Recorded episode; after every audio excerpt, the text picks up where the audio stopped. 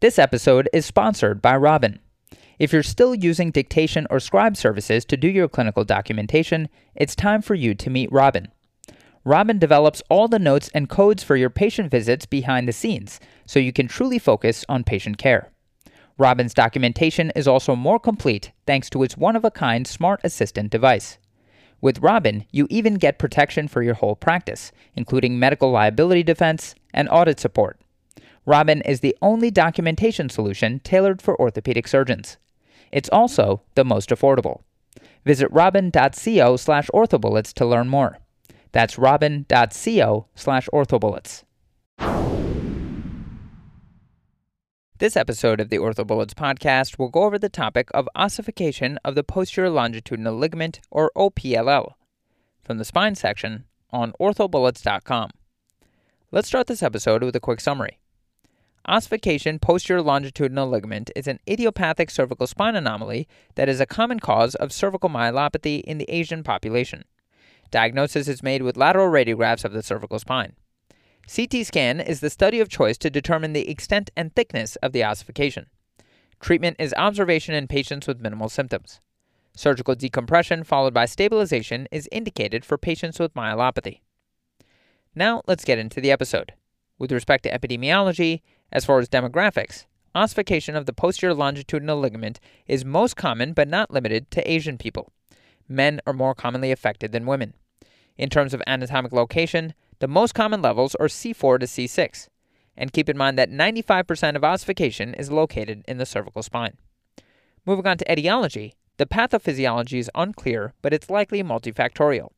Associated factors include diabetes, obesity, a high salt, low meat diet, poor calcium absorption, and mechanical stress on the posterior longitudinal ligament. Moving on to presentation, in terms of symptoms, patients are often asymptomatic. However, when there are symptoms, exam findings can be consistent with symptoms of myelopathy, and therefore physical exam in some patients may have findings of myelopathy. Moving on to imaging, in terms of radiographs, the lateral radiograph often shows ossification of the PLL. It's also important to evaluate the sagittal alignment of the cervical spine on lateral radiographs. In terms of MRI, this is the study of choice to evaluate for spinal cord compression. CT is the study of choice to delineate bony anatomy of the ossified posterior longitudinal ligament. Treatment of ossification of posterior longitudinal ligaments can be non-operative or operative. Non-operative management includes observation, which is indicated only in the patient with mild symptoms who are not candidates for surgery. Operative options include direct or indirect surgical decompression followed by stabilization. This is indicated in most patients with significant symptoms. Now, let's go over some surgical techniques in a bit more detail. So, interbody fusion without decompression is indicated in patients with dynamic myelopathy. The theory behind the technique is that by removing motion at stenotic levels, trauma to the cord is eliminated. Moving on to anterior corpectomy with or without OPLL resection, this is indicated in the patient with a kyphotic cervical spine where posterior decompression is not an option. As far as the technique, one method to avoid a dural tear is to perform a corpectomy instead of removing the OPLL from the dura allow it to, quote, float in the corpectomy site. Finally, moving on to a posterior laminoplasty or laminectomy with fusion. As far as indications, this is only affected in the lordotic spine as it allows the spinal cord to drift away from the anterior compression of the OPLL. This is considered a safer and preferable approach due to the difficulty of resecting the OPLL off the dura from an anterior approach. In terms of the technique, the fusion should be performed with the laminectomy to avoid post laminectomy kyphosis. In terms of complications, there is a risk of postoperative OPLL growth. Finally, let's end this review session talking about complications of ossification of the posterior longitudinal ligament, and the main one to know is recurrence of OPLL.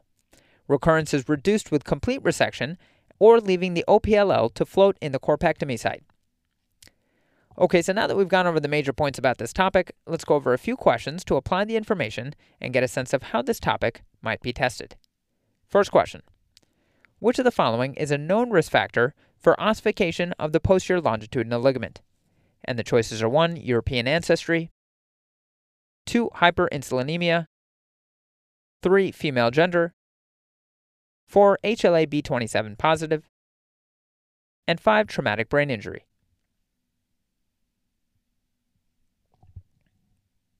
The correct answer to this question is 2. Hyperinsulinemia. So, hyperinsulinemia with or without the presence of clinical diabetes is a known risk factor for this condition. To quickly go over the incorrect answers, answer 1, European ancestry is incorrect, as actually East Asian ancestry is associated with an increased incidence of OPLL, which is cited at a prevalence as high as 4% among patients with cervical spine pathology. That is nearly twice that of North Americans and Europeans. Answer 3, female gender is incorrect, as males are actually affected nearly twice as often as females, though gender has not been shown to be prognostic of disease progression. Answer 4, HLA B27 positive is incorrect as HLA B27 histocompatibility complexes has been associated with the development of ankylosing spondylitis, but not OPLL. Finally, answer 5, traumatic brain injury is incorrect as traumatic brain injury is associated with the development of heterotopic ossification, but has not been linked to OPLL. To quickly review, OPLL is a condition characterized by pathologic replacement of the posterior longitudinal ligament, or PLL, with lamellar bone. It is classically associated with cervical myelopathy in East Asian populations, cited at a relatively higher incidence than among Europeans. OPLL is thought to be initiated by vascular infiltration, hypertrophy, and eventual endochondral ossification of the PLL. Genetic links and medical comorbidities have been implicated as risk factors for the development of OPLL and include hyperparathyroidism, hypophosphatemic rickets, hyperinsulinemia, even in the absence of clinical diabetes, and obesity. Males are additionally affected twice as often as females. BMI and hyperinsulinemia have further both been shown to correlate directly not only with the development, but with the extent of the disease. Surgical decompression is indicated with progressive or severe neurologic symptoms. Mizuno et al. evaluated the surgical outcomes in 121 patients with OPLL who were treated with either direct anterior decompression or indirectly via posterior laminoplasty. The authors reported a high success rate and found that clinical improvement correlated with severity of the myelopathy. They recommend an anterior approach with partial corpectomy for excision of one or two level OPLL and expansive laminoplasty for multi level compressive myelopathy.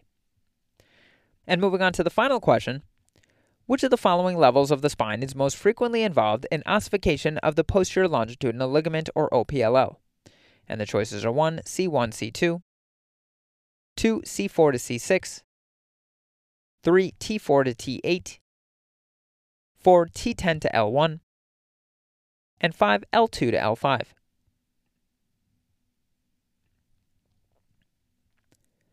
The correct answer to this question is 2. C4 to C6.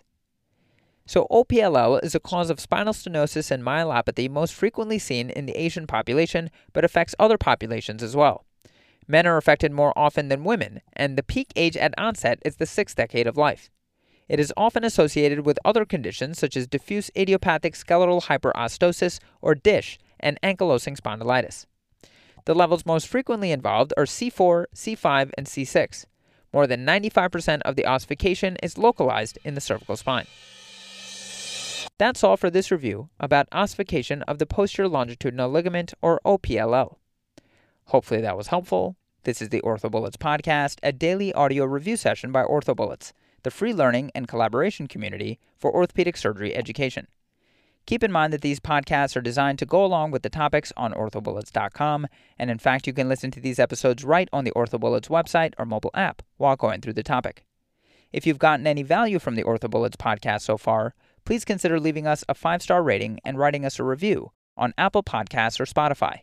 It will help us spread the word and increase our discoverability tremendously.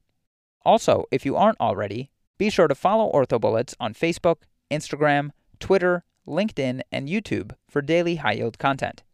Thanks for tuning in. We'll see you all tomorrow, right here on the OrthoBullets podcast.